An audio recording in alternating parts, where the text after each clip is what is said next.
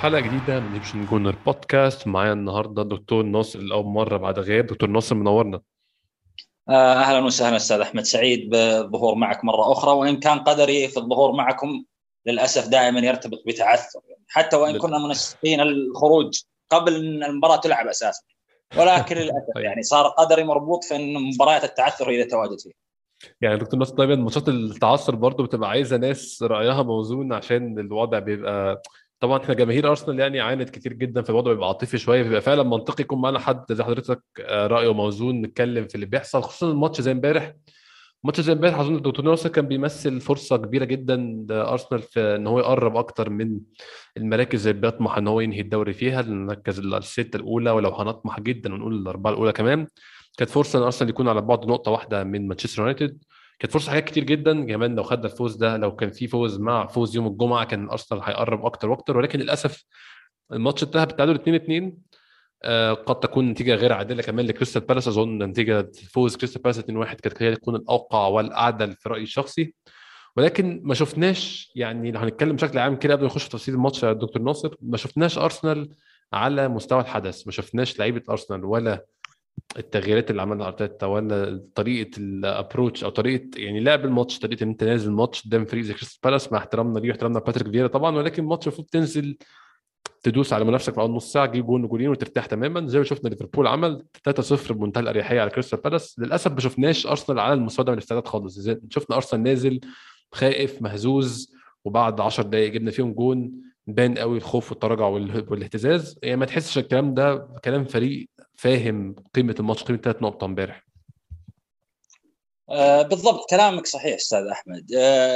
والامر لو نرجع فيه تاريخيا بشكل بسيط راح نجد انه لا غرابه فيما حدث. يعني انا ما اتذكر متى اخر مره كنا يعني نملك اليد العليا في ملعب الاميريتس. يعني انا ما اتكلم عن الملاعب الاخرى، ممكن مباراه توتنهام تكون هي الهايلايت لمباراه الاميريتس في اخر فتره، او انها تكون اهم مباراه لعبناها بشكل جيد في ملعب الإميريتس. البقية دائما تكون البداية، إما أن تكون البداية جيدة جدا في ملعب الإميريتس، ومن ثم بعد أول ربع ساعة 20 دقيقة يحصل دروب مفاجئ ما تعرف أنت كيف تبرر أو كيف تفسره، أو أن نبدأ بشكل بطيء ونستقبل هدف، ومن ثم تكون بقية المباراة محاولة لحاق بالنتيجة. طبعا هي هذه علامة بارزة للأمانة في فترة أرتيتا مجملة، يعني من السنة الماضية إلى هذه اللحظة. وأنا أتكلم فقط عن الموسم الكامل، لا أتكلم عن الفترة اللي استلم فيها بعد إمري، أتكلم عن فترة الموسم الكامل اللي كان فيها أرتيتا متواجد. كنا دائما نواجه مشكلة حقيقية في ملعب الإميريتس،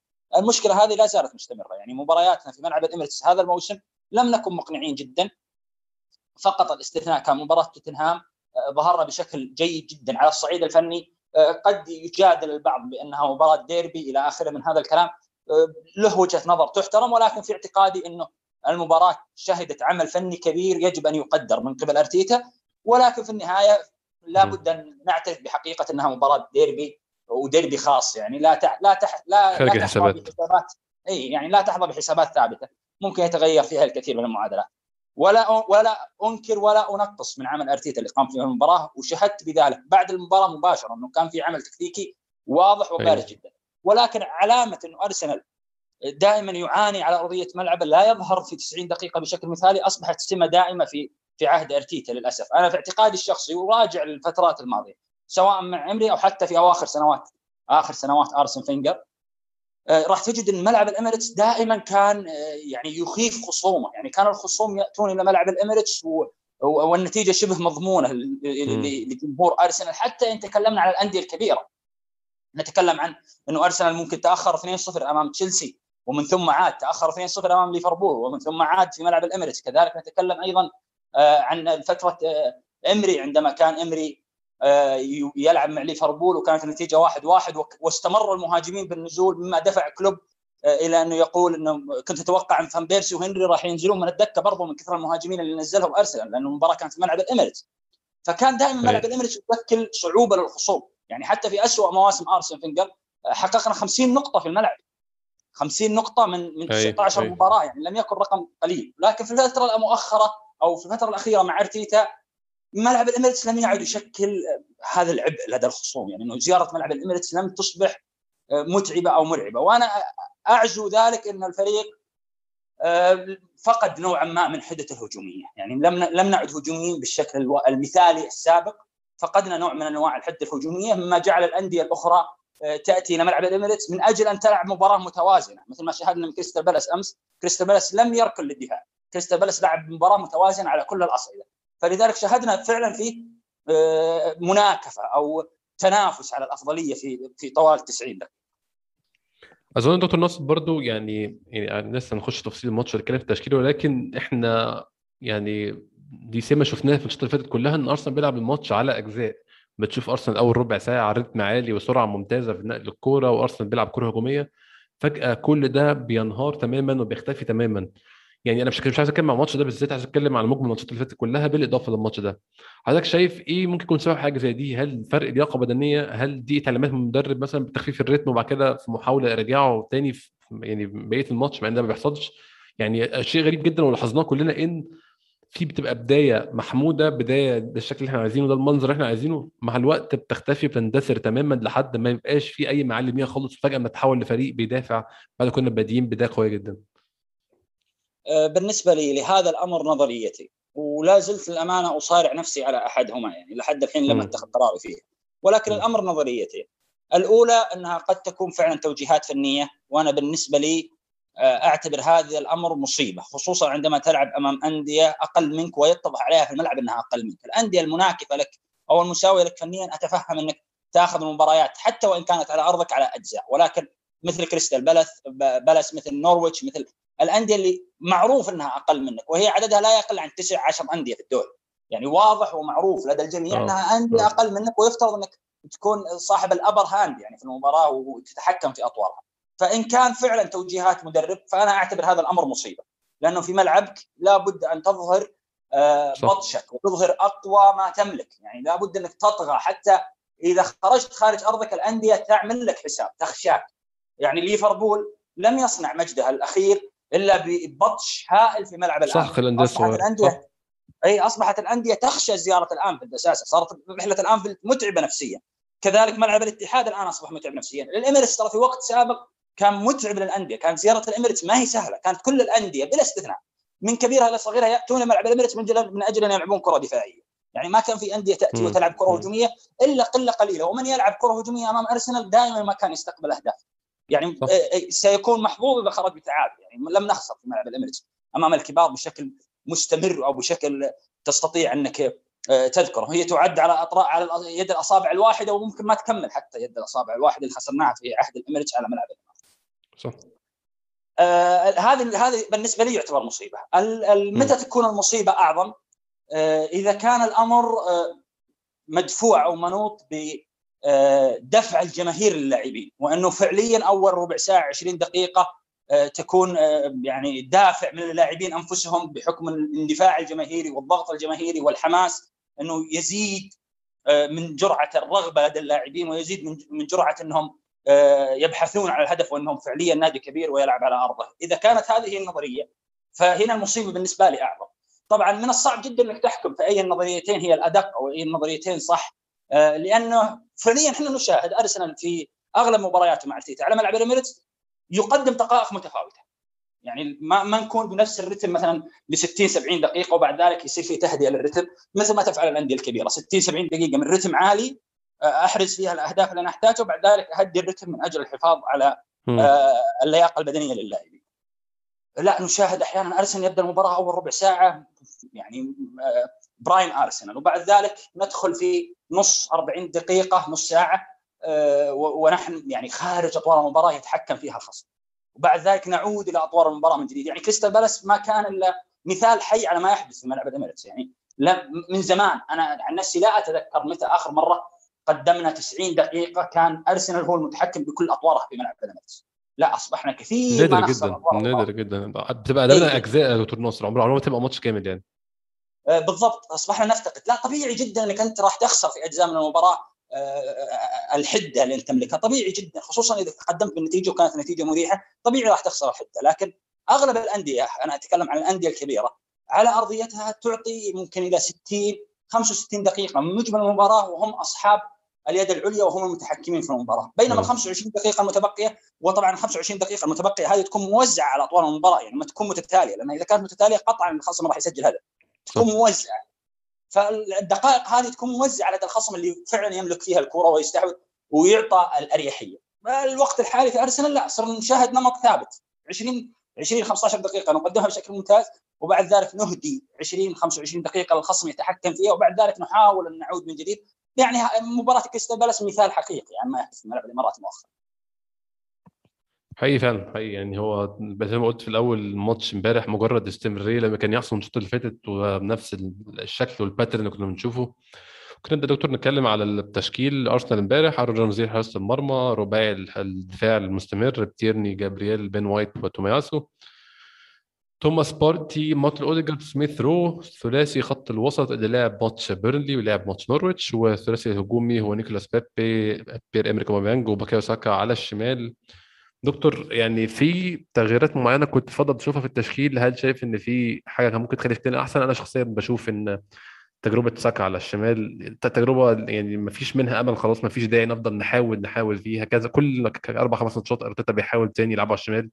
من الواضح ان ساكا احسن مستويات واحسن اداء ليه بتبقى من ناحيه اليمين، يعني وكمان بيبي مش شيء على الشمال خالص، فالتجربه دي ما اعرفش ليه بنستمر فيها، لكن اظن ده التغيير الوحيد ممكن اعمله. غير كده اعتقد بقيه اللعيبه كلها فرض نفسها على التشكيل. اظن دكتور في البدايه بتكلم بشكل يعني سطحي نوعا ما عن الافكار التكتيكيه، لانه من الصعب جدا تشرحها عن طريق الصوت فقط، ولكن ابي المستمعين يتخيلون معي ارضيه الملعب ويتخيلون الرسم.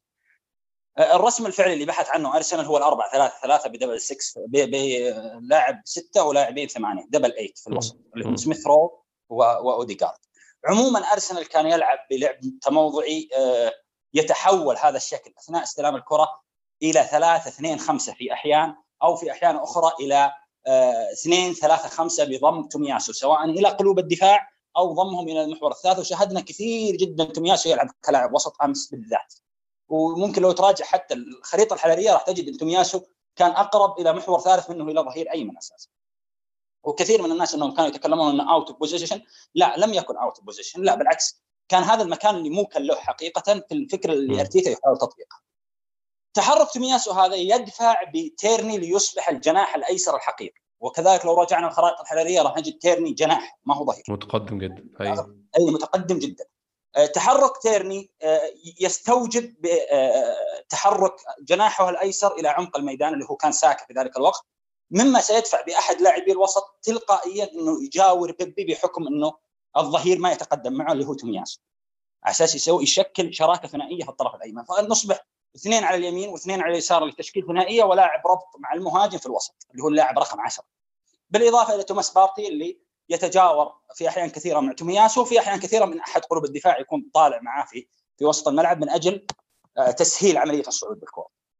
هذا الأمر جعلنا نستطيع أن نستحوذ على الكرة بشكل جيد، نصعد بالكرة، يعني نتسلسل بالكرة من الخلف بشكل جيد، طالما أن الخصم لا يضغط بشكل عالي، طالما أنه لا يوجد ضغوط فردية، يعني لما لا توجد رقابة مان تو مان أو رقابة ثنائية أو ثلاثية على لاعب معين. مثلا مع برايتون شاهدنا في رقابة ثلاثية على بعض، هذا الأمر شل الفريق، يعني أصبحنا غير قادرين على إخراج الكرة من الخلف، وفي 90 دقيقة لم نخرج من الكرة من الخلف إلا مرتين فقط، إحداها كانت فرصة خطيرة، الباقي يعني لم نكن قادرين على أن نخرج الكرة بشكل مثالي. بالأمس أرتيتا عمد إلى شراكة ثلاثية في أوديغارد وسميث رو وبارتي. بالنسبة لي أنا أشوف أن هذه الشراكة تواجه إشكالية، يعني يبدو لي أنه في تداخل،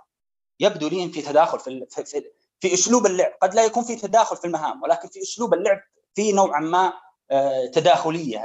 لا يوجد لاعب في أرسنال قادر أنه يقوم بمهمة شاكا للأسف، اللي هو غائب أمس وراح يغيب فترة طويلة. مهمة شاكا اللي هي ترتكز في أصلها على الصعود بالكرة من الخلف وعلى كسر الخطوط بتمريرة طويلة أو تمريرة أرضية أيا كان، وتغطية الظهير الأيسر، مما يعطي حرية كبيرة لتيرني في عملية الصعود وإنشاء شراكة تشبه شراكة الظهير الأيسر وجناحها الأيسر مع تيرني. هذا الأمر لا يوجد لاعب قادر على تطبيقه. جرب لوكونجا أمام برايتون لم تنجح الفكرة، لم تظهر بوادر إيجابية. أمس نوعا ما جرب أوديغارد، كان أوديغارد أقرب لتلك الخانة لأجل تمثيل الأسلوب، والأسف أيضا لم ينجح. اضطر أنه حتى لما استبدل ساكا بين الشوطين استبدلوا بلاعب مثل لوكونغا اللي هو لاعب محور من أجل تأمين الموقف نوعا ما. الشراكة تحتاج إلى توظيف، تحتاج إلى الكثير من العمل حتى تنجح هذه الشراكة الثلاثية بين بارتي وسميث رو وأوديغارد، تحتاج إلى الكثير من العمل، يعني ما هو عمل سهل. ولذلك مع إصابة ساكا أنا أميل إلى تواجد لاعب رقم 8، سواء أشرك سميث رو هناك وأصبحت 4-2-3-1 صريحة كما كان يلعب، ويلعب سميث رو بالطريقة اللي كان يلعب فيها شاكا، رغم أنه في فوارق فنية كبيرة وفي فوارق في القدرات كبير، إلا أنه هذا حل، أو حتى أوديغارد مثلا. لكن أن نبتعد عن 4-3-3 أو 4-3-3 اللي هو بلاعب 6 ولاعبين 8 أمر ضروري، لأنها لا يظهر عليها أنها ستنجح في وقت قريب. يعني من وقت استخدامنا لها من مباريات فيها ريال إلى هذا الوقت لا تظهر مقنعة دائما في أرضية الملعب. يعني دكتور نصر برضو أنا حاسس برضو إن ممكن المشكلة بالنسبة لي كانت امبارح مش في الشخصيات اللي بتلعب، زي ما أنت تفضلت قلت مشكلتي أكتر في الرسم التكتيكي، وإن في لعيبة محطوطة في أدوار هي ما عندهاش القدرة إن هي تقوم بيها. لكن دكتور برضو يعني أنا أعتقد إن السداسي هنقول يعني نص الملعب زائد الهجوم، سداسي على المستوى ده من القدرات الهجومية، نتكلم على أوديغارد، نتكلم على توماس بارتي اللي عنده قدرات هجومية، مع الناس بتحاول تحطه في قالب لعيب نص ملعب الدستروير، مع ان ده مش توماس بارتي قوي، بس هنقول توماس بارتي، اوديغارد، سميث رو، بوكايو ساكا، نيكولاس بيبي، تيرني، اوباميانج. السداسي ده يطلع منه عدد فرص ويطلع منه خطوره على مرمى الخصم اكتر بكتير جدا جدا من اللي احنا شفناه امبارح واللي احنا بنشوفه عاده. لو نتكلم على ماتش نورويتش على ماتش بيرلي مثلا، طبعا كان فيه فرص كتير جدا وكان فيه رعونه وسوء تصرف، ولكن برضو خدنا كل الماتشات دي ورا بعض في تسلسل كده.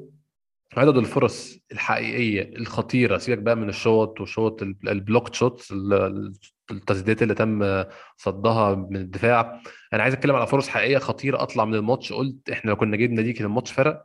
العدد مش كبير يا دكتور للاسف. يعني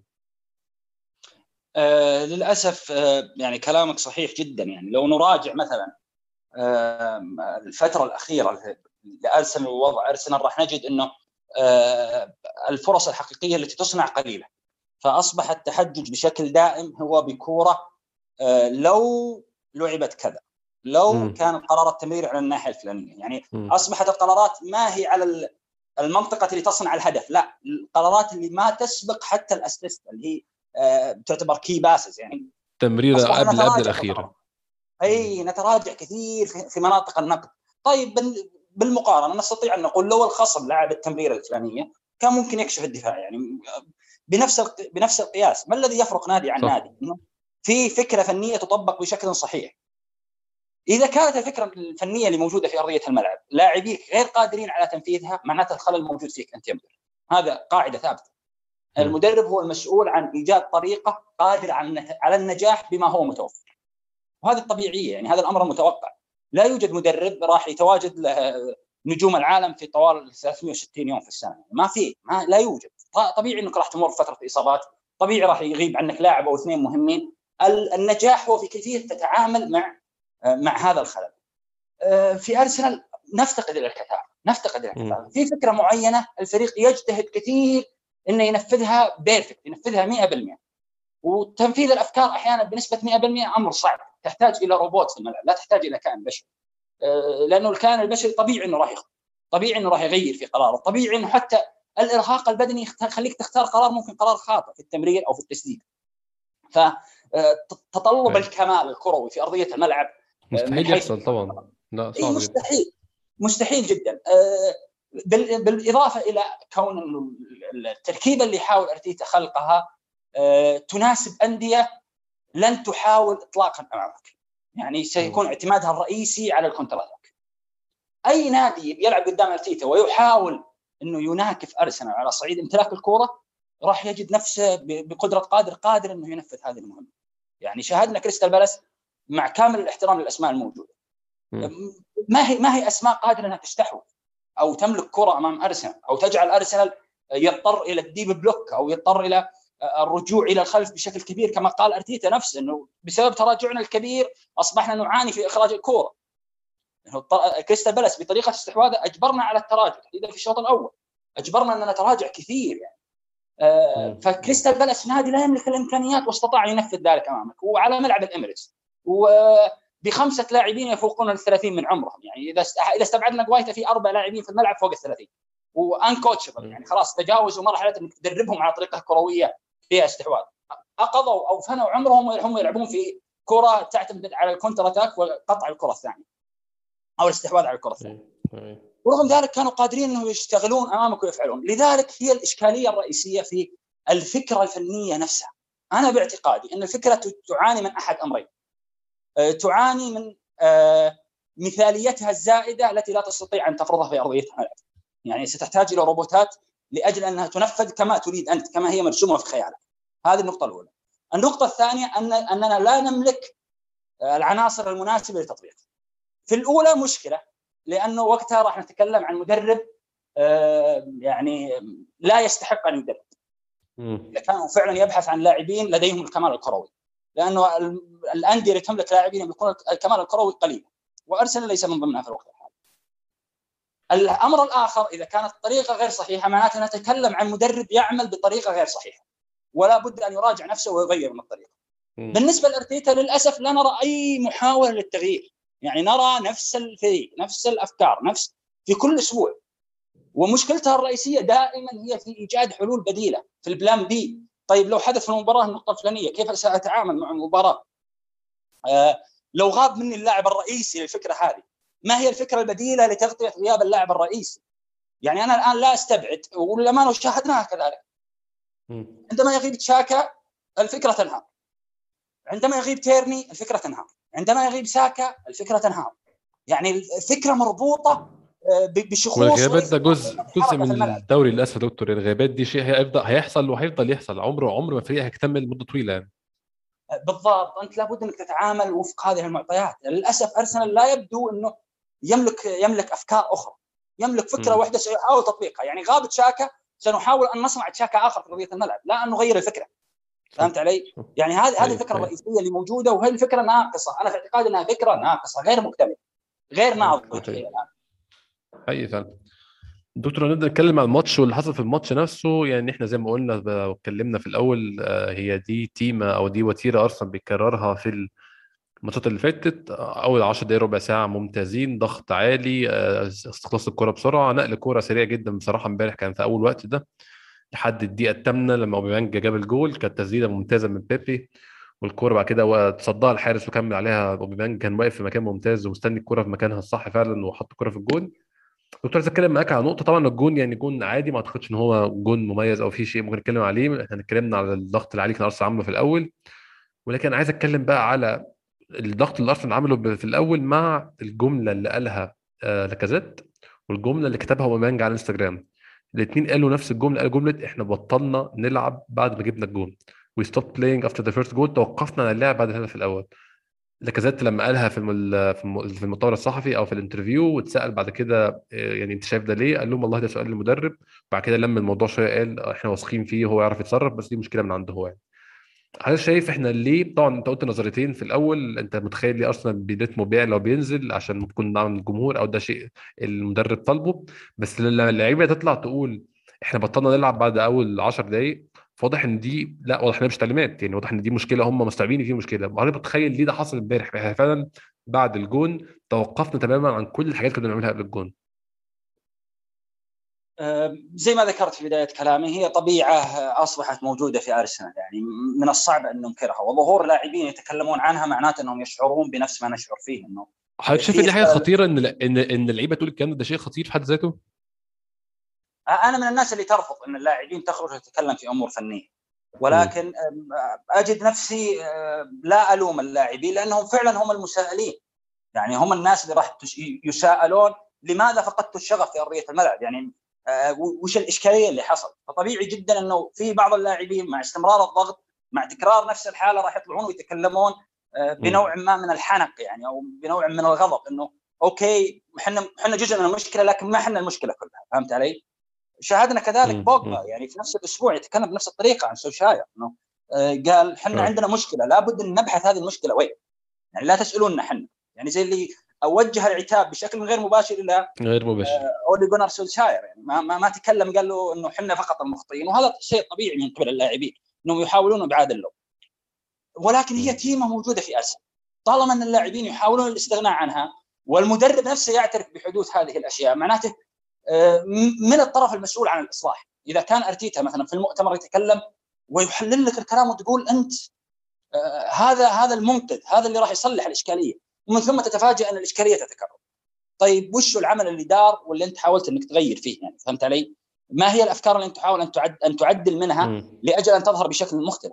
لا، هي نفس التيمه، كل مباراه على ملعب الاميريتس تمر بنفس الحاله، دقائق مسيطر فيها ومن ثم نخرج من اطوار المباراه. حتى خارج الاميريتس ترى، يعني ما هي مقصوره على الاميريتس، ولكن انا لما اتكلم عن الاميريتس بالذات من زعل. يعني انا اتوقع دائما في الاميريتس ان نقدم يعني كوره تمتعنا، يعني اوكي خارج الاميريتس راح اتحمل كوره تبحث عن الفوز فقط، ولكن على الاميريتس انا ابحث عن كوره تمتعني. يعني انا شجعت ارسنال للكره الجميله، ممكن البعض يختلف يقول الاهم هو الانتصار، لا يعني طبيعي جدا الاهم هو الانتصار، ولكن على ملعبي انا اريد ان اشاهد فريق قادر انه يفرض رتمه على انديه كثيره. يعني اوكي في 5-6 انديه في الدوري راح يكون التعامل معها صعب على ارضنا وحتى على خارج ارضنا، لكن فيها 14 أو 13 نادي في الدوري يفترض أن مبارياتهم على أرضنا تكون فرجة كروية لي كمشجع أستمتع وأنا أشاهدها. يعني لا يعقل أنه راح ألعب مباراة على أرضي وخارج أرضي وأنا بنفس الشد العصبي. أريد مباريات تكون مريحة لي نفسيا وأتفرج فيها وأنا سعيد، وأتفرج فيها وأتابعها وأنا متأكد أني راح أفوز.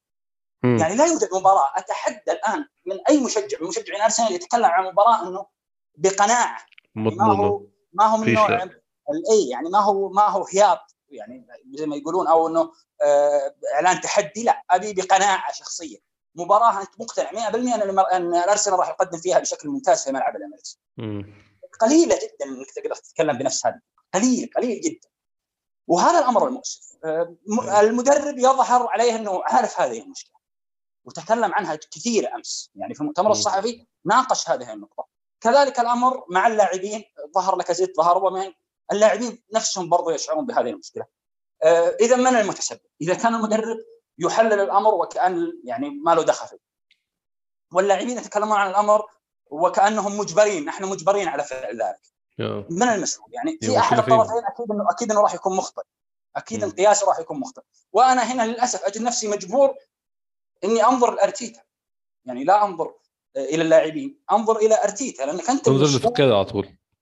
إيه، لأنك أنت المسؤول الأوحد في النادي، القرارات كلها تمر من خلالك. يعني حتى لو كان في لاعبين غير قادرين على تطبيق أفكارك يفترض أنك خلاص أوتسايد، يعني تركنهم، تشرك لاعبين آخرين. وجالسين نتكلم من التشكيلة اللي شاركت مثلا في مباراة الأمس، يعني لا أبالغ ممكن 80 أو 75 أو حتى 85% من اللاعبين اختيارات أرتيتا، اللي شاركوا كأساسيين واللي كانوا يفقدون الكرة واللي كانوا غير قادرين أنهم يستحوذون على نادي مثل كريستال بالاس من الدقيقة الأولى للدقيقة 60 مثلا. يعني كريستال بالاس كان الطرف الافضل في اغلب اطوال المباراه. يعني ما نتكلم عن وقت قصير، ما نتكلم عن كره حظ، لا، كان نادي ينافسك ويناكفك في ارضيه الملعب طوال ال90 دقيقه. فهذا الامر لابد انه يسال فيه التفكير، ما الحل؟ اين الحل الان؟ لابد انك توجد حل. الجمهور بدا يتشكك من الفكره نفسها، لابد انك توجد حل حقيقي فعلا. دكتور، كان في لقطه في الدقيقه 42 اظن كان كفيله ان هي تقلب الماتش في صالح ارسنال. طبعا ما يعني لازم اكد برضو ان مش الصح او مش المتوقع ان ارسنال يبقى قاعد مستني هفوه من الفريق الثاني كبيره عشان الفريق الثاني يلعب 10 لعيبه وساعتها ارسنال يعرف يسدد وراه. لا، المفروض ماتش زي ده تبقى متسدد وراه حتى هو بيلعب 11. ولكن احقاقا للحق في الدقيقه 42 كان في كارت احمر منطقي جدا جدا لجيمس ماكارثر، اسف الدقيقه 43 مش 42 ده كان انذار بوكايو ساكا نفسه. ارسنال زي ما قلنا من دقيقه 10 لحد دقيقه 45 ارسنال غير موجود في المباراه على الاطلاق، مفيش فرص حقيقيه، مفيش اي حاجه خطيره ممكن تحصل. لكن في الشوطه اللي ماكارثر شاطها لساكا كارت احمر واضح جدا صريح جدا، ولكن مايك دين غفل عنه. بالنسبه لي انه ماجدين يغفل عنه ده بشيء مش غريب، ولكن ان الفار كمان يغفل عنه انا مش عارف. صح دكتور، يعني ممكن نتكلم على سريعا كده على اللقطه دي، هي فعلا كانت بتغير الماتش جامد. للاسف انه قرارات التحكيم دائما تكون متشككه ضد ارسنال. يعني ارسنال نادرا ما يكسب من قرار تحكيمي او انه ينصف في قرار تحكيمي او انه يظلم خصمه لصالح ارسنال مثلا. يعني قله قليله من المباريات وقله قليله جدا من الاحداث اللي انت تشوف فيها ارسنال، وهذا الامر انا اعزوه إلى أن النادي مش نشيط على الجبهة الإعلامية، يعني لا يضع الجماهير أو لا يضع الحكام دائما تحت ضغط، خصوصا خارج الملعب. داخل الملعب ممكن ما تستطيع أنك تغير قرارات كثيرة، ولكن لابد أنك تحاول دائما تضعهم تحت ضغط خارج الملعب، كما يفعل بيب، كما يفعل مانشستر سيتي كمنظومة، كما يفعل ليفربول كمنظومة. يعني حتى عبر الصحفيين المتحدثين باسم النادي أو المقربين منه دائما نجد أنه متى ما حصل خطأ لو كان بسيط على النادي يعني يقتلونه جلدا ونقاشا. فهمت علي؟ هذا الأمر غير موجود للأسف. أرسنال ما هو من الآن، من فترة طويلة. ولكن القاعدة الثابتة عندي أنا، واللي أمس حتى غردت فيها، من الصعب جدا أنك ترتكز أو ترمي بحمل مباراة كاملة على قرار تحكيمي، خصوصا إن لم تكن قد قدمت في المباراة أي شيء، يعني مع كامل التقدير والاحترام. يعني لو أمس أرسنال قدم كل مجهوداته وظهر بكل طاقته الفنية على أرضية الملعب ومن ثم تعثر بقرار تحكيمي، وقتها لا تستطيع أن تلوم اللاعبين، لا تستطيع أن تلوم المدرب، بالعكس راح تصب جام غضبك على القرار التحكيمي السابق، وقتها ممكن نرى توحد على الأقل حتى من الإعلام ضد قرار التحكيم. ولكن حتى في الإعلام المتابع لأرسنال أمس شفنا فيه انقسام، يعني حتى من تكلم عن التحكيم تكلم برقة. ليش تكلموا بهذه السياق؟ ليش تكلموا بهذه الطريقة؟ لأن أرسنال لم يكن مقنع في أرضية الملعب. أوكي، أنا أتفق في قرار مكارثر إنه كان فيه كرت أحمر مباشر، وممكن يلحق الكرت الأحمر كف كذلك، يعني ما راح أختلف. ولكن ما الذي قدمناه في المباراة؟ يعني ما هو العمل الفني اللي قدم اللي يجعلنا نقول إنه هذا الخطأ التحكيمي أفقدنا 3 نقاط؟ لا، اللي شاهدناه أمس أمام نادي يعتبر متواضع بالنسبة لي، كريستال بالاس من الأندية المتواضعة ويمر في مرحلة انتقالية، والأندية اللي تمر في مرحلة انتقالية خصوصا الأندية الصغيرة منها غالبا ما تهبط. ستوك سيتي حاول أن يمر في مرحلة انتقالية وهبط، وغيره من الأندية كثير، وست بروميتش حاول أن يمر في مرحلة انتقالية وهبط. فكريستال بالاس يعاني نفس الأمر الآن، لديه 4 لاعبين فوق ال30، بقية اللاعبين جدد على المنظومة، لديه أفضل لاعبين يغيبون هم زاها وإيزي، ورغم ذلك أنت غير قادر على أن تسيطر على مثل هذا النادي، على ملعبك، على أرضك. فطبيعي أنه من الصعب جدا أنك تطلب من الإعلام أو تطلب من المشجعين ركزوا فقط على اللقطة التحكيمية، صعب. لكن لو قدمت كل شيء وقتها أنا راح أطلع بعد المباراة أقول فريقي سوى كل حاجة، أنا ظلمت في اللقطة هذه. هذه النقاط سلبت مني، وده كان بيحصل لنا كتير يا دكتور. عامه زمان كنا بنطلع متساعدين الماتش ومضيعين فرص كتير ومظلومين، في ساعتها كانت بتبقى يعني المظلمه واضحه اظن. اي، وكان الجميع يركز حديثه على نقطه معينه، صح؟ يعني خلاص اصبحنا كلنا نتكلم عن الجانب التحكيمي. ولكن مثل مباراه امس ادخل على كل مشجعين ارسنال راح تجدهم منقسمين على 3 اقسام. القسم الاول راح يتكلم عن التحكيم ولا شيء غير التحكيم، لاجل انه يدافع عن فريقه لانه تعثر امام نادي يعتبر متواضع. الجزء الآخر راح تجد أنه يهاجم أرتيتا ولا شيء غير أرتيتا. الجزء الثالث راح تجد يدافع عن أرتيتا ولا شيء غير أرتيتا. فهمت علي؟ يعني أصبحنا منقسمين. ولكن لو كان الأداء أمس كويس راح نجد الصفين اللي سواء اللي يدافع عن أرتيتا أو يهاجم على أرتيتا راح يوحدون صفوفهم للهجوم على التحكيم. فهمت علي؟ حتى الإعلام، أنا أتكلم أدرك المشجعين في تويتر، قد لا نكون مؤثرين، ولكن الإعلام المتابع لك لو كانت جهودك الفنية في أرضية الملعب عالية بشكل كافي وبشكل مثالي راح تجد حتى الإعلام يتكلم أنه فوز سلب من أرسنال. ابحث عن جميع الصياغات اللي كتبت عن مباراة أمس في جميع الصحف بالاستثناء وفي جميع البرامج الرياضية، راح تجد أن كلهم يبجلون ويمدحون في كريستال بالاس. يعني قد يمرون مرور الكرام فقط على اللقطة التحكيمية، ولكن الباقي كله تمجيد في كريستال بالاس وأنها نقاط سلبت من كريستال بالاس. فهمت علي؟ يعني هذا هو المبدأ. نحن لم نكن موجودين في المباراة، لذلك التستر أو التخفي خلف قرار تحكيمي واحد أو قرارين تحكيميين بالنسبة لي غير كافي، خصوصاً المباراة على ملعب الإميريتس، وأنت يفترض أنك نادي كبير قيمتك السوقية تصل إلى 600 مليون، يعني وتجاوزت يفترض المرحلات الانتقالية اللي قاعد تذكرها الآن. المدرب موجود له أكثر من 22 أو 20 شهر، يفترض أن وصلنا لمرحلة نستطيع أن نسيطر على نادي بحجم كريستال بالاس في ملعب الإميريتس. يعني هذا في اعتقادي يعني، بغض النظر سواء خطأ تحكيمي أو غيره، نحن يفترض لا نكون بحاجة ماسة إلى فريق يلعب ب10 لاعبين حتى نسيطر عليه، خصوصا إذا كان بحجم في السنة. هاي طبعا هي نقطة طبعا للأسف يعني هي مستفزة فيها إن هو ظلم تحكيمي باين، لكن مش حقيقي مش طبيعي نستنى منها إن هي تكسبنا الماتش فعلا، زي ما بتقول الكلام منطقي جدا.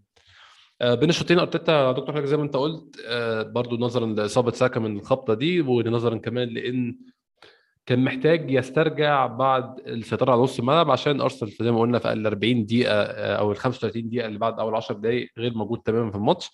فنزل سامبي لكونجا مكان ساكا ورمى سميث رو على الجناح مكانه. دكتور يعني انا دي من الحاجات الغريبه جدا بالنسبه لي. طبعا احنا بعدها عملنا يعني دخل فينا الجون الاول بتاع بعديها على طول باربع دقائق الجون الاول بتاع بنتكي من غلطه توماس بارتي نتكلم عليها. ولكن غريب جدا ان احنا عملنا تغيير ونزلنا لعيب نص ملعب وبعديها فقدنا نص الملعب تماما. يعني حتى لو اللعيب ده كان لعيب ضعيف المستوى يعني احنا يعني طبعا الموضوع مش مستهدف او مش بقول على النني بالتحديد, ولكن النني محمد النني قد يكون يعني لعيب افريج مش لعيب توب كلاس او مش لعيب بنطمح ان احنا نسند عليه. ولكن حتى النني لما بينزل ما بيعملش ما بيصنعش الفرق ما بيغيرش الماتش, ولكن بتقول في جسم زاد في نص الملعب. نص ملعبنا زاد واحد. امبارح ما حصلش الكلام ده خالص, احنا ما زدناش عدديا ولا زدنا اي تحكم في نص الملعب, بالعكس هو قل تماما.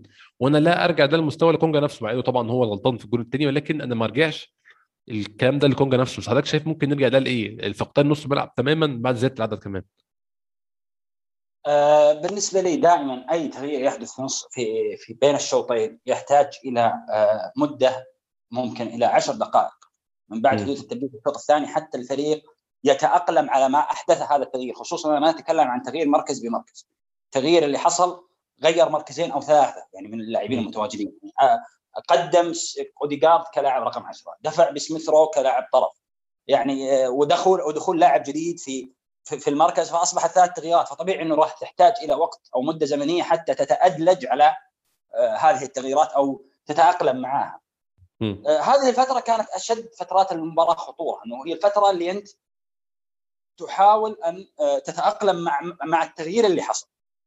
بالنسبة لي أنا وللأمانة قد يكون رأي يختلف معي الكثيرين فيه, أنا كنت راح أسعى أني أشرك لكازيت وأدفع بوميانغ للطرف, لأني في اعتقادي أنها راح تكون أقل المغامرات ضرراً. يعني أوكي لوكونجا لاعب ممتاز وأنا من الناس المقتنعين جدا فيه, ولكن لا زال يحتاج إلى وقت. فأنا كنت أشوف أنه لو دفع مثلاً بلاكازيت ودفع بأوباميانغ للطرف الأيسر راح تكون أقل المغامرات, خصوصاً أن أوباميانغ يعني في فتراته السابقة كان بيعمل لينك كويس جداً مع تيرني, وهو لاعب قادر أنه يدخل في العمق بسبب أنه يعتمد على قدمه اليمنى, فبيكون سهل جداً أنه يدخل إلى عمق الميدان ويسمح لتيرني بأنه يولى الجناح الأيسر كامل. نفس اللي شفناه بعد ذلك يعني بعد فترة من المباراة شاهدنا لاكازيت يدخل وأوباميانغ يخرج خارج المنطقة ويتحول إلى جناح أيسر, وشاهدنا فعلياً فعالية أوباميانغ ونجاعة لاكازيت وما غيره في الفريق. يعني أنا كنت راح أبحث عن هذا التغيير الأمانة أنه يكون هو التغيير الأول بدلاً من أنك تغير الكثير من الأشياء عبر تغيير لاعب واحد. الفترة اللي حصل فيها التوهان استغلها كريستال بالاس استغلال مثالي. بالنسبة لكلامك على النني, أنا بالنسبة لي يعني من الناس اللي تنصف النني على ما يفعله. يعني أنا أشوف أن النني يقدم شيء مختلف في أرضية الملعب, ولعل أن هذا الشيء المختلف أن النني ما شاء الله تبارك الرحمن نتكلم عن لاعب بأربع رئات ما شاء الله تبارك الرحمن, يعني قادر يمارس الضغط بشكل كبير ويركض خلف اللاعبين ويقطع مسافات كبيرة. فكان ممكن أن عبر إشراك النني مثلا مكان لوكونجا أنه يصير عملية الضغط وافتكاك الكرة في مناطق متقدمة. يعني من غير ما حضرتك ما كنتش يعني كنت بقصد أن هو كان يكون بديل أحسن, لكن قصدي الفكرة نفسها أن منطقي لما تنزل عيد نص ملعب زيادة أيا كان هو مين طبيعي تحس بوجوده او تحس ان هو اضاف زياده في التحكم في نص الملعب, اضاف على الاقل ان انت تنقل الكوره بقى في جسم جديد في نص الملعب.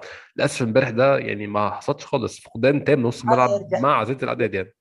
يعني هذا لا انا باعتقادي انه يرجع للفكره نفسها. انا بالنسبه لي ما يعني لا ارى ان الفكره اللي يحاول ارتيتا يعمل فيها مكتمله, ولا ارى ان الفكره ستنجح. يعني هو بحاجه انه يخرج من هذا الاطار كامل, لان الفكره نفسها لن تنجح والفكره نفسها غير كامله يعني ما هي متكامله الاركان.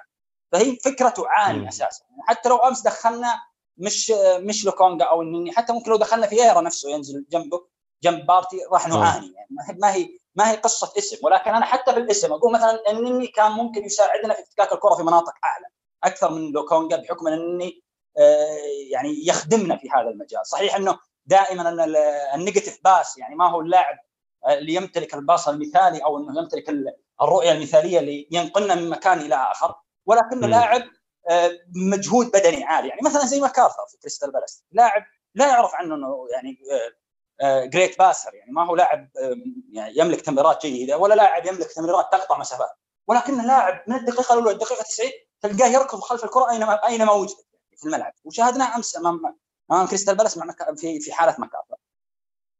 بالنسبه للموجود في ارسنال، انا بالنسبه لي قلت الخيار اللي انا اتمناه. انا كنت اتمنى انه طالما لاكازيت طالما ساكا خارج لاجل الاصابه الا نغير شيء في فكره المنظومه وان ندفع بلاكازيت وان يتحول اوباميانج كطرف ايسر.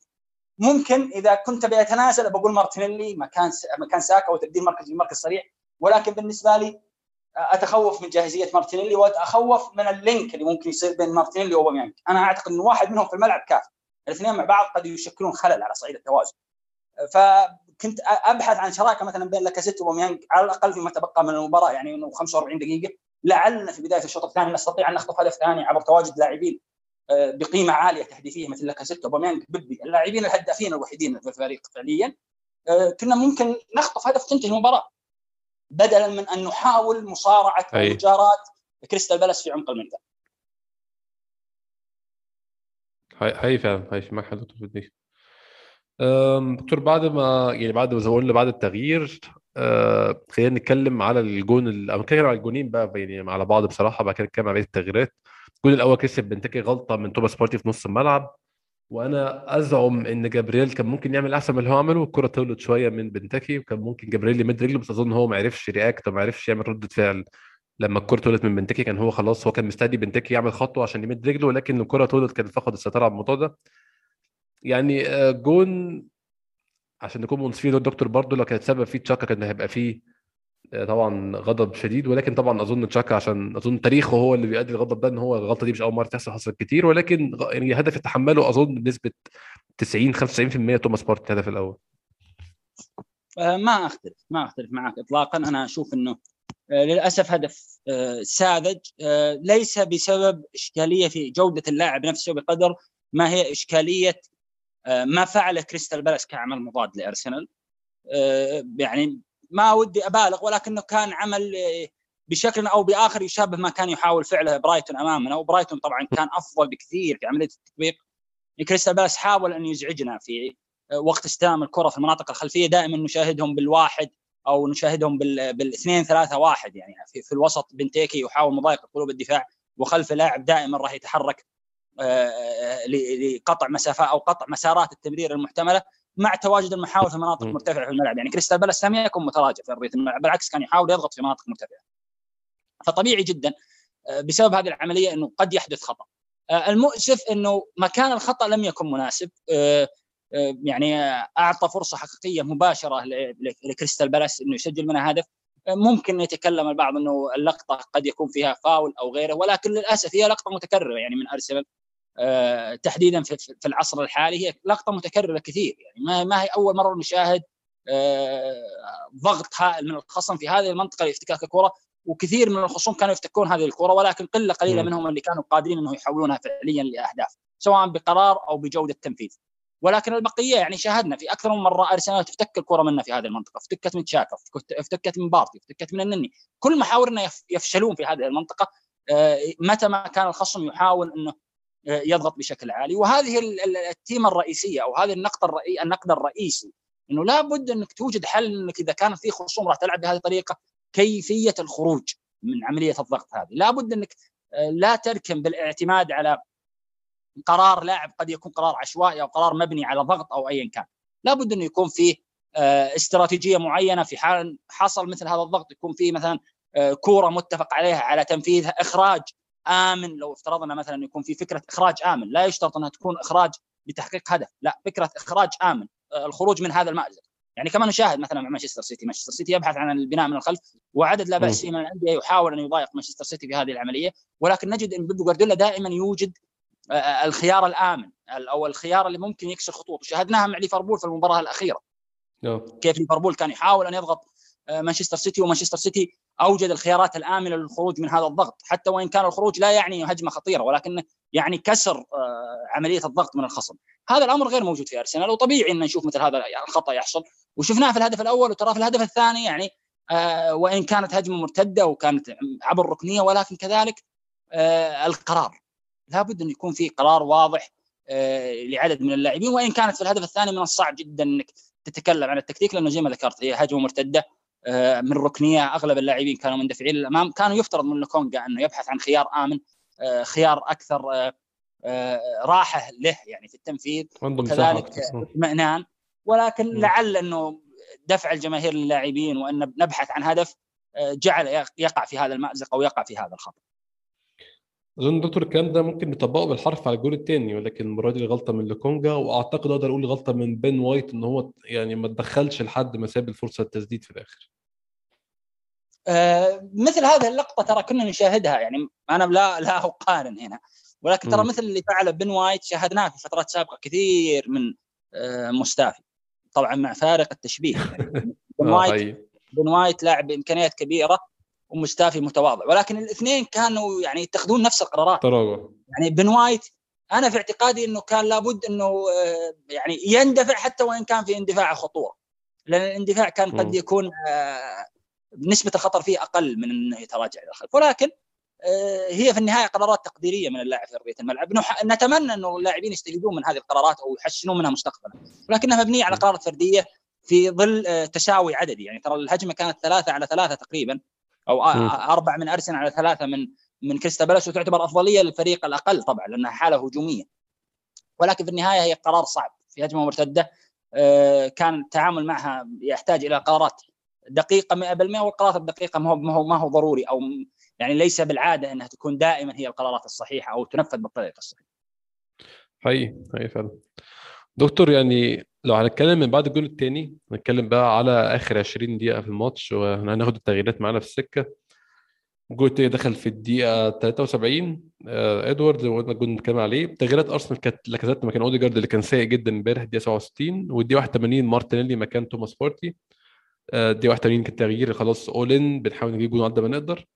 دكتور كل التغييرات دي نزول راسين حربة، طبعا مارتينيلي أظن لعب على الجناح الأيسر، لكن يعني هو طبعا هو لعيب راس حربة في النهاية، لعيب هجومي. نزول لاعبين هجوميين في آخر 20 دقيقة كاملين، أو نقول 25 دقيقة، لعبنا 5 دقايق ولا الضايع، جبنا في الآخر جون في آخر الدقيقة الخامسة.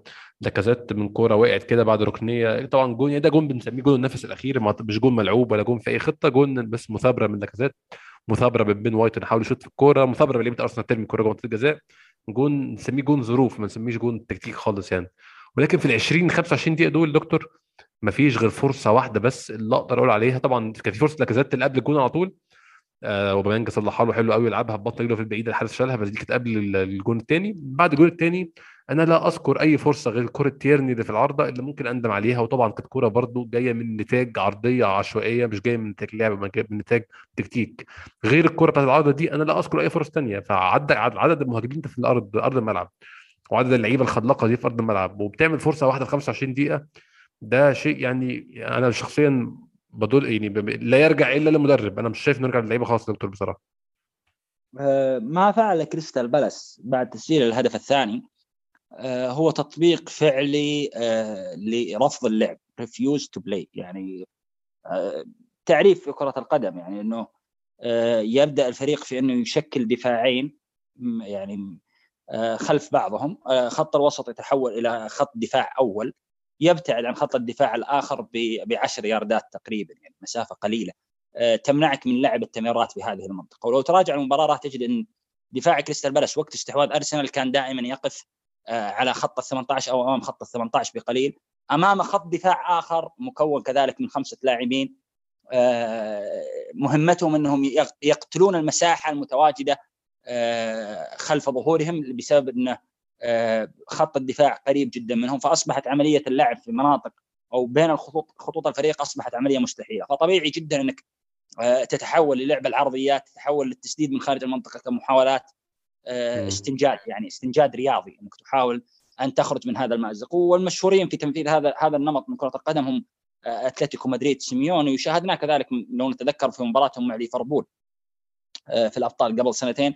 أعتقد أنه قد يكون أفضل نادي دافع أمام ليفربول، يعني لدرجة أنه صلاح وماني أخرجوا وسط المباراة اللي هم أسلحة الفريق الرئيسية، لأنه ما كان في أي فائدة لتواجدهم في أرضية الملعب بنظرة كلوب بنفسه. فطبيعي جدا أنه في حال حصلت مثل هذه المشاكل بالنسبة لك في المباراة، أول كل شيء أنت المفترض أنك لا تصل إلى هذه المرحلة، يعني لا تصل أنك تعطي خصم متواضع فنيا فرصة أنه يتقدم عليك في آخر 20 دقيقة من المباراة وتجعله فعلا يندفع أو يتراجع بشكل كبير إلى الخلف ويشكل لك صعوبات. هذا أولا. ثانيا كان باعتقادي من الواجب أن تبحث عن الهدوء في أرضية الملعب أكثر من السرعة والتسرع.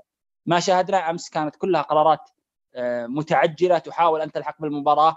أنا أسميها قرارات يأس، نابعة من يأس. يعني شعرت في أغلب وقت المباراة من بعد الهدف الثاني لكريستال بالاس أن اللاعبين هجموا ذهنيا، يعني أصبحت قرارات مندفعة، قرارات تبحث عن محاولة صنع شيء بطريقة يائسة، لدرجة أنه تقدر تحسب مثلا 3-4 عرضيات لعبت وممكن يكون في لاعب فقط واحد اللي في منطقة الجزاء وقت لعب العرضية بدون تفكير أصلا.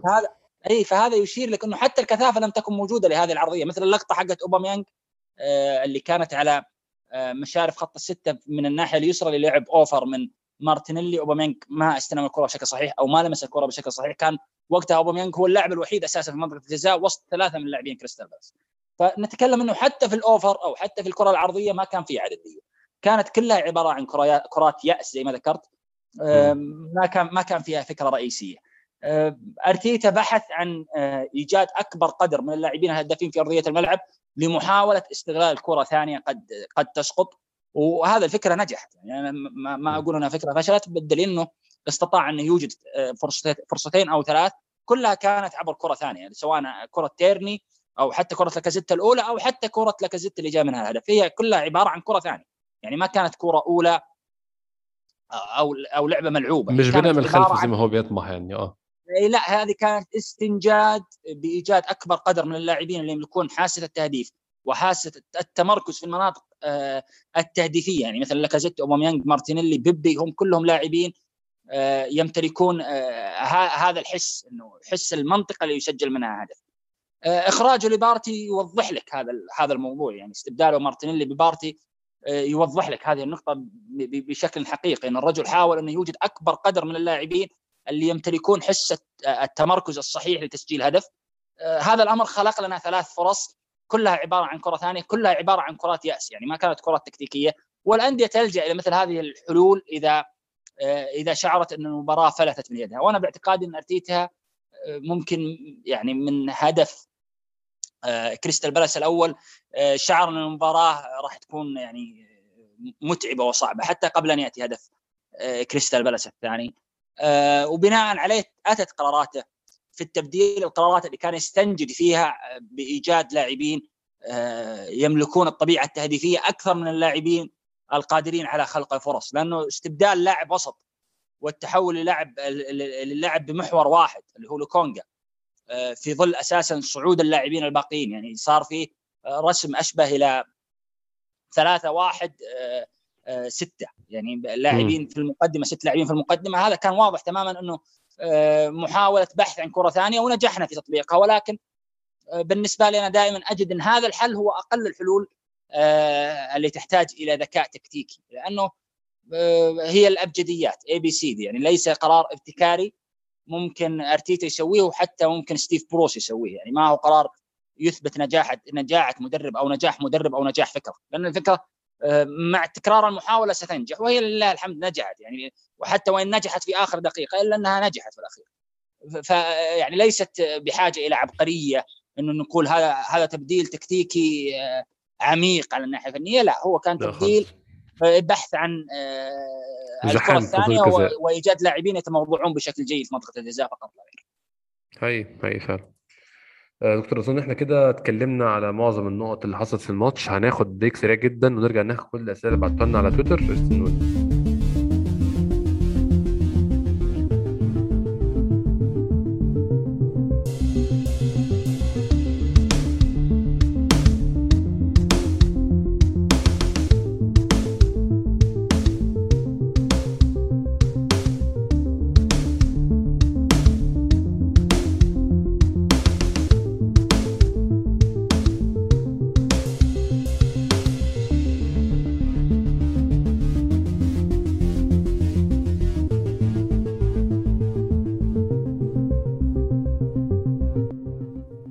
رجعنا تاني، ودي الفقرة اللي بناخد فيها الأسئلة اللي بعتها لنا على تويتر. دكتور، الأسئلة كلها بتتمحور حوالين فكرتين أو 3.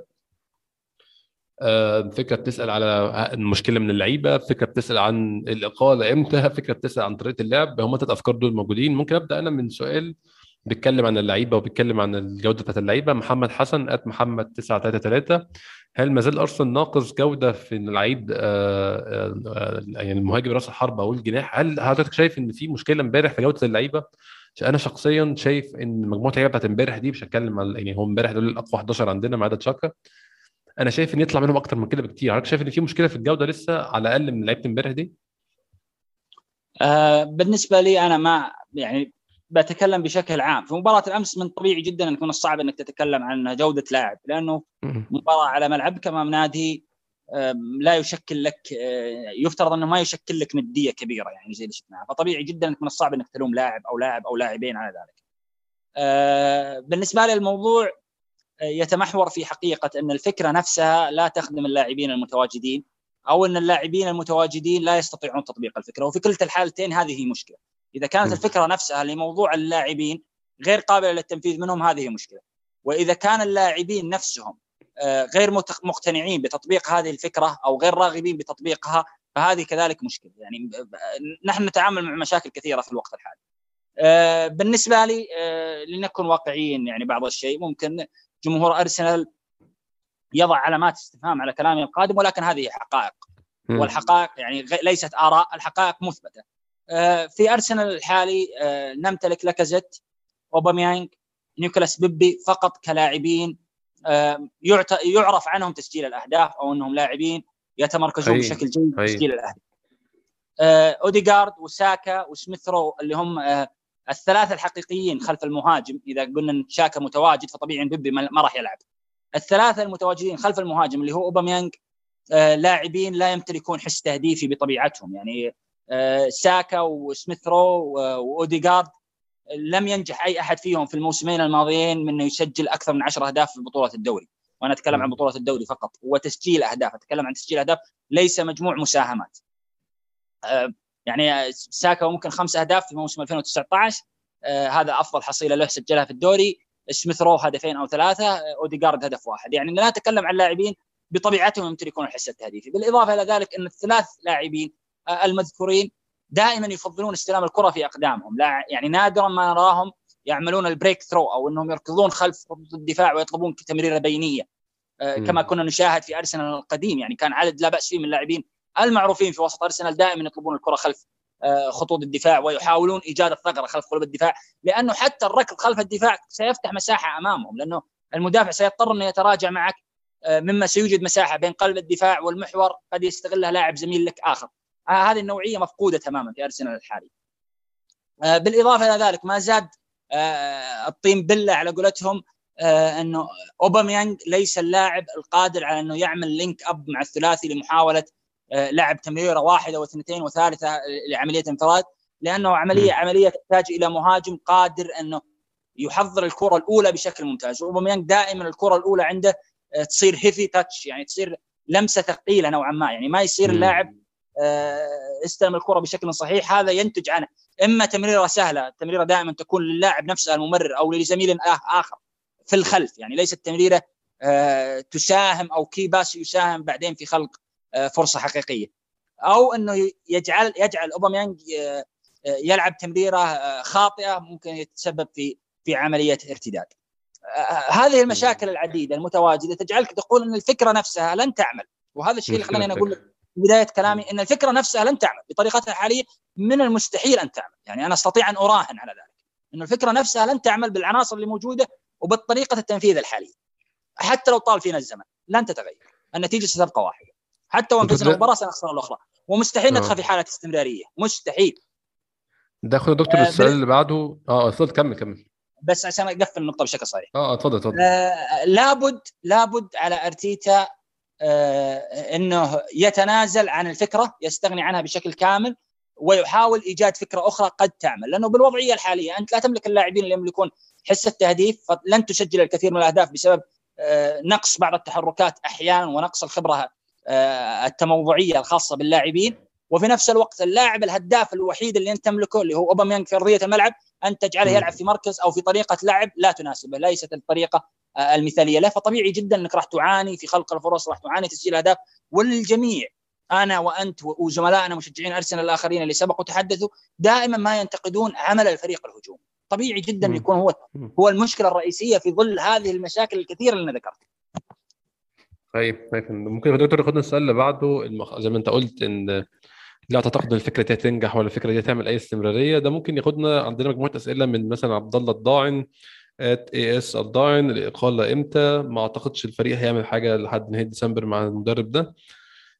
عندنا العابد ابو حمده @عابد، متى ممكن يقال ارتيتا بان الفريق مش عارف يحافظ على الكره اكتر من 10 ثواني ولا يعمل تمريرتين صح؟ عندنا عمار @عمار سكور 4x، لما تطلع بعد الماتش يقول ان اللعب كان بطيء ومسافات متباعده وهو كان عنده اسبوعين يحضر الماتش، هل مش ده معناه انه خلاص كده مش عارف قدر يسيطر اللعيبه وده كده معناه انه كفايه عليه؟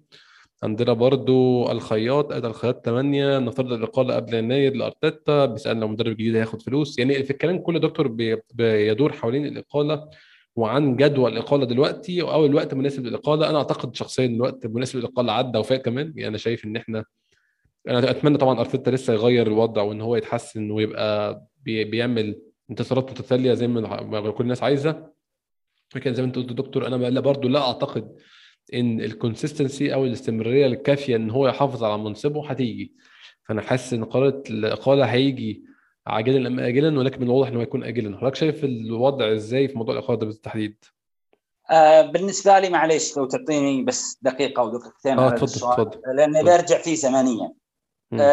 بالنسبة لجميع الآراء اللي قيلت وجميع الأشياء أو الأشخاص اللي يطالبون بإقالة أرتيتا أو استبعاد أرتيتا في الوقت الحالي، تعاملهم ناتج من وجود ذاكرة سلبية وضعت في عقول المشجعين تجاه هذا المدرب. ما حدث الموسم الماضي كفيل جدا بأنه يخلق ذاكرة سلبية في عقل المشجع. الذاكرة السلبية انتقلت بطبيعة الحال لهذا الموسم، عندما تمر في اهتزاز طبيعي كل الأسئلة راح تتمحور حول المدرب. يعني أندية أخرى كثيرة تتعثر ولكن ما يصير فيه نقاش حول إبعاد المدرب، خصوصاً أنه لازلنا في الجولة الثامنة، يعني ترى في 30 جولة لازالت في الملعب. ولكن بسبب وجود هذه الذاكرة السلبية أصبح لدى المشجعين حالة من الشك، هل هو الرجل المناسب؟ وطالما أنك أنت تطرح هذا السؤال معناته أغلب الظن أن المدرب لن يستطيع أن يستمر. طالما أن في عدد لا بأس فيه من المشجعين أصبحوا يطرحون سؤال هل هذا هو الرجل المناسب؟ أنت دايركت تدخل في قناعة أنه مهما طال الوقت يعني لن تكون نهاية سعيدة. يعني هذا رأيي أنا الشخصي، أنا لا أستطيع أن أرى في الوقت الحالي نهاية سعيدة لهذه الرحلة، وكتبتها كذلك أمس في تغريدة أنه أنا لا أستطيع أن أرى، يعني مع احترامي للطرف الآخر مع احترامي لأرتيتا، وأنا كنت من المطالبين فيه قبل قدوم إمري حتى، ومن ثم بعد خروج إمري كنت من المطالبين فيه، ولكن الحقيقة في الوقت الحالي لا أستطيع أن أرى أن أرتيتا قادر على النجاح أو حتى يجيني هذا الشعور، لأنه الشعور الكاره له أو المضاد له في تزايد، استمرارية في أرضية الملعب غير موجودة، الشكل الفني غير مرضي. وكما أسفت أنا في وقت سابق وذكرت أنه مباراة برايتون بالنسبة لي كانت هي بداية الاختبارات الحقيقية، فمباراة برايتون للأسف لم ينجح أحد، مباراة كريستال بالاس أيضا قلة قليلة هم من نجحوا، والآن ننتقل لمباراة أستون فيلا يوم الجمعة. في اعتقادي أنا الشخصي ما قد يشكل خطورة حقيقية على منصب أرتيتا هو الدخول في دوامة سلبية. الآن نحن خسرنا أو تعادلنا عفواً أمام برايتون، ومن ثم نتعادل اليوم أمام كريستال بالاس، أمامنا مباراة يوم الجمعة وللأسف أنها على ملعب الإميريتس. يعني وأنا أقول هنا للأسف لأنه في حال لم تسر الأمور كما نريد ممكن نشاهد انقلاب حقيقي في أرضية الملعب، يعني ممكن نشاهد امتعاض من الجماهير أو حتى صافرات استهجان، وأنا ما أستبعد ذلك في حال أنه كان الأداء سلبي أو حصلنا نتيجة سلبية، يعني لا قدر الله. بعد ذلك ممكن ندخل في دوامة من هو البديل المناسب، طيب خلاص يكمل الموسم بعد نهاية الموسم يمشي. أنا من الناس اللي ترفض هذا المبدأ، أنا باعتقادي يعني كحد أقصى أنا بالنسبة لي الموعد الإقالة كان يفترض أنه بنهاية الموسم الماضي بعد بناء الذاكرة السلبية اللي كان موجود، ولكن جعلنا أملنا أنه لعل الصيف يغير الكثير من الأشياء والصفقات القادمة تغير الكثير من الأشياء، ولكن هذا الأمر لم يحدث بشكل كبير. الآن في الوقت الحالي الجدول القادمة راح تكون صعبة، فأنا قلنا أرتيتا سيأتي مدرب أمام جدولة صعبة، ولكن لنعطي هذا المدرب 5-6-7 جولات حتى يستفيق أو حتى يصل إلى الفورمة الممتازة، قد نكون وقتها في الجولة 15، وقتها راح يبقى لنا 23 مباراة يعني راح تكون فيها الكثير من الكلام، راح يكون فيها قدرة ممكن نرجع، ممكن نحقق نقاط، ممكن نحقق أشياء. ولكن أنت أخرنا في الإقالة إلى ما بعد ديسمبر ووصلنا إلى أوائل يناير، وصلنا للجولة 19-20، وقتها من الصعب جدا أي مدرب يلحق على الركب. ولذلك أنا من الناس اللي راح تضع ديدلاين ممكن بحدود الجولة 12 13 من هنا إلى ذلك الوقت، أو حتى ممكن إلى التوقف الدولي القادم بعد مباراة واتفورد. قد يحدث أمر في حال أنه كانت النتائج سلبية. أما إن كانت النتائج إيجابية، إذا وصلنا إلى افتتاحية مباراة ليفربول بعد التوقف الدولي القادم، فأنا أميل أنه راح يكمل الموسم، يعني مهما حصل مهما كان راح يكمل الموسم، راح يكمل ما تبقى منه ليتجنب الفريق دفع مبالغ مالية هائلة، خصوصا أنه نسبة الانتفاضة قليلة. وللأسف أنا أتكلم بهذه الصيغة لأني أنا أشوف أن هذا الموسم يشكل فرصة عظيمة لمحاولة اقتناص شيء سيخدم مستقبل النادي. إضاعة هذه الفرصة بتردد أو يعني بتأخر في اتخاذ القرارات اللازمة ممكن يضيع عين الكثير. يعطى فرصة إلى التوقف الدولي، يعني كأبعد حد إلى مباراة ما بعد مباراة واتفورد. أنا بالنسبة لي كنت أتمنى 12 نقطة، الآن نحن خسرنا نقطتين، في 10 نقاط في الملعب، هو مطالب ب10 نقاط. إن لم يحقق هذه ال10 نقاط، أنا راح أروح إلى أنه يقال في التوقف الدولي ونبحث عن بديل له، ونعطي هذا البديل 5-6 جولات، وقتها سنصل للجولة 15-16 وسيبقى في الملعب أكثر من نصف الدوري، على أمل أنه هذا النصف يكون كافي لإيجاد على الأقل مقعد دوري أوروبي إن لم يكن مقعد.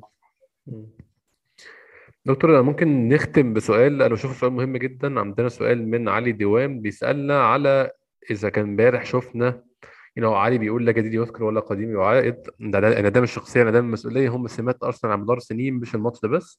فرحة المفرطة بعدها في التعادل على أرضك وقدام خصم مسترتيب حاجة تكسف. يعني أنا بشوف بقى امبارح كنت قلت برضو إن كنت كتبت تويت إن أنا مش شايف إنه شيء منطقي نحتفل بهدف التعادل قدام كريستال بالاس على أرضنا، ولكن برضو اللعيبة يعني جم في آخر ثانية، اللعيب إنسان في الأول وفي الآخر، يعني بدأ فكرت في الموضوع تاني، منطقي إنه يظهر برضو بعد الفرحة. ولكن أظن المشكلة ممكن تكون هو مثلا يعني هو أظن اللعيبة كانت مستوعبة إن الماتش خلاص فاضل فيه 3-4 ثواني، فهو مفيش فرصة أصلا لجوان تانية. ولكن حضرتك شايف ان في مشكله، انا بشخصيا بشوف مشكله الشخصيه دي اتحلت، مش هقول نسبه 100% طبعا، اتحلت بنسبه كويسه محترمه. يعني لو مثلا احنا كنا واخدين زمان 1/10 في الشخصيه، دلوقتي احنا اظن ناخد 6/10 في الشخصيه او 7/10 في الشخصيه، اتحسننا كتير جدا في الموضوع ده. ولكن انا لا اعتقد ان سبب الخساره امبارح هي شخصيه الفريق او عدم المسؤوليه. انا ما اعرفش حضرتك رايك في الموضوع ده. ما انا كذلك اتفق معك، انا لا ارى ان المساله مرتبطه بشخصيه لاعبين او شخصيه فريق. يعني مع كامل التقدير لاصحاب هذه النظرية أن شخصية الفريق هي المؤثرة. طيب الفريق المتواجد الآن كم لاعب منه تغير عبر السنوات؟ الطواقم اللي موجودة الفنية سواء في الفريق الأول أو في الأكاديميات من بعد خروج أرسنال فينجر إلى هذه اللحظة، كم من تغيير حصل؟ يفترض أن في دماء جديدة كثيرة بعثت الفريق، يفترض أن في أفكار أو شخصيات جديدة تواجدت. يعني ترى نتكلم، ممكن هذه المعلومة يغفلها الكثيرين، ولكن ترى من بعد خروج أرسنال فينجر إلى هذه اللحظة الفريق دفع ما يقارب 400 مليون، وهذا مبلغ ما هو بسيط، أو أكثر حتى من 400 مليون. فأننا نتحدث، لازلنا نتحدث عن الشخصية، هذا أمر يعني أنا شخصياً أرفض، لأنه كثير من اللاعبين أو ما قد يسمون بالشخصيات الانهزامية غادروا هذا النادي. يعني أغلب من الموجودين والتشكيلة اللي لعبت أمس بالذات أغلبها من اللاعبين رغبهم أرتيتا، سواء جدد معهم أو وقع معهم أو استقطبهم هو بنفسه. يعني لا يوجد لاعب أرتيتا غير راضي عنه، فمن الصعب جدا أنك تزعم أو ترمي هذا الأمر على الشخصية. أما بالنسبة للاحتفال بالهدف، طبيعي جدا أنه يكون مزعج للمشجعين، أنه في النهاية تراهم كريستال بالاس، يعني طبيعي جدا أن المشجع يكون متضايق. ولكن أنا من الناس اللي ما لم تتضايق، لأني أنا أشوف الموضوع مبرر، أنه الفريق كان في مرحلة يأس، لما ذكرت كانت الوضعية يائسة تماما. يعني حتى في اعتقادي أن حتى في عقول اللاعبين لم يكونوا يعتقدون أنهم قادرين حتى على التسجيل. فطبيعي أنك لما تسجل هدف في وقت حساس في أواخر الدقائق، وأنت عارف ممكن يكون هذا آخر كورنر أنك تحتفل. المزعج أنه الاحتفال نوعا ما بجنون، ولكن في نفس الوقت تستطيع أن يعني تعزو ذلك إلى أنه اللاعبين كانوا مندفعين، كانوا تحت ضغط رهيب، كانوا يحاولون أن يلحقون بالمباراة، النقطة أفضل من لا شيء بطبيعة الحال، خصوصا المباراة على ملعب الإمارات، فتستطيع أن توجد لهم أعذار. ولكن المنظر اللي كان مزعج ويعني كان أكثر ألم بالنسبة لي هو حسرة المدرب الآخر على إضاعة فوز في ملعب الإمارات. يعني هذه كانت اللقطة اللي فعلا أشعرتني أنه لا، هذا ما هو الفريق اللي أنا شجعته. يعني منه توصل أنه المدرب الخصم لا يرضى بالتعادل، بالعكس يرى أنه أضاع فوز مهم، حتى وإن كان هدف في آخر الدقائق. يعني شاهدنا مدربين كانوا يلعبون في الإميريتس ويسجل عليهم هدف التعادل في آخر الدقائق ولا نرى منهم يعني هذا التحشر والسقوط على الأرض يعني والنرفزة. يعني لم نشاهد كثير من المدربين كان أرسنال يسجل عليهم في آخر دقيقة آخر دقيقتين في الفترات الماضية. سعيد بالنقطة أنه طلع بنقطة من هنا أصلا، يعني شيء أفضل من لا شيء، ولكن أن يصل المدرب أنه يكون متضايق لا هذا أمر يعني هذا اللي كان مزعج بالنسبة لي. احتفال اللاعبين كان طبيعي جدا. دكتور ناصر طولت حضرتك شوية ونشكر جدا لوقتك النهاردة كعادة استمتعت بالتسجيل معاك، ونتمنى يعني الأسابيع القادمة تظهر مستوى أفضل من أرسنال أو تظهر على الأقل وضوح اللي احنا رايحين فين، وهل القرارات الإقالة ممكن ناخدها، هل في قرارات تانية ممكن تتاخد. نتمنى الأسابيع الجاية إن شاء الله تحسن الوضع، نتمنى إن شاء الله مرة جاية أسجل معاك يكون في انتصار على تغيير على سبيل التغيير. يعني الله يطول في عمرك. كلمة أخيرة. سعيد جدا بالظهور معك، ودائما ما يكون نقاش ذو شجون، يعني شخصية رائعة في بودكاست رائع، تسجيل معها دائما ممتع. هذا بالنسبة لظهوري معك، وبالنسبة للمشجعين اللي يستمعون في نهاية اليوم هي مجرد آراء، يعني قد أكون أنا مخطئ في كل ما طرحت، قد يكون الأخ أحمد كذلك مخطئ في كل ما طرح، يعني هي في النهاية آراء. نحن لا نملك وقائع حقيقية نستطيع أن نكون جازمين بها، لأننا في النهاية لا نعمل في النادي، فطبيعي جدا أن تختلف الآراء، ولكن ما يجب علينا فعله هو أن نحترم كل رأي يطرح، أن نناقش الآراء بعقلانية. قد تكون من الطرف الآخر، قد أكون أنا متفق معك، ولكن في النهاية لابد أن الجميع يجتمع أو يجمع على أنه الهدف هو أن أرسنال يحقق شيء. لسنا مع ضد، لسنا مع أرتيتا ولسنا ضد أرتيتا، لسنا مع إيدو ولسنا ضد إيدو، احنا كلنا نهدف إلى أنه أرسنال يعود إلى مكانته، لأنه هذه كل الأشياء اللي راح تفرح مشجعين أرسنال. الانتصار طبيعي جدا راح يفرح جمهور أرسنال، والاختلاف في الآراء للوصول لهذه الطريقة أمر صحي، لأجل أنك تجد الرأي الصحيح، تسمع من الطرفين بدون أن تضع رأي مبدئي أو رأي مسبق من قبل أن تستمع. في النهاية إن أصبنا فمن الله سبحانه وتعالى، وإن أخطأنا فمنه ومن الشيطان، وهي آراء كما ذكرت، تقبل الصواب والخطأ، والأولى والأوجب علينا هو احترام الآراء مهما اختلفت. شكرا للجميع، وشكرا اللي قضى وقت انه يسمع. شكرا جزيلا دكتور ناصر، شكرا لك على وقتك مره اخرى. ان شاء الله يكون في حلقه قبل ماتش استون فيلا اليوم الجمعه، ممكن الحلقه تبقى يوم الخميس او الخميس بالليل او الجمعه الصبح قبل الماتش. ان شاء الله تكون حلقه قصيره كده نتكلم فيها عن البريفيو بتاع الماتش، نتمنى ان شاء الله نتيجته تكون احسن من ماتش كريستال بالاس. بشكركم شكرا جزيلا انتم بتسمعونا، نشوفكم ان شاء الله الحلقه الجايه.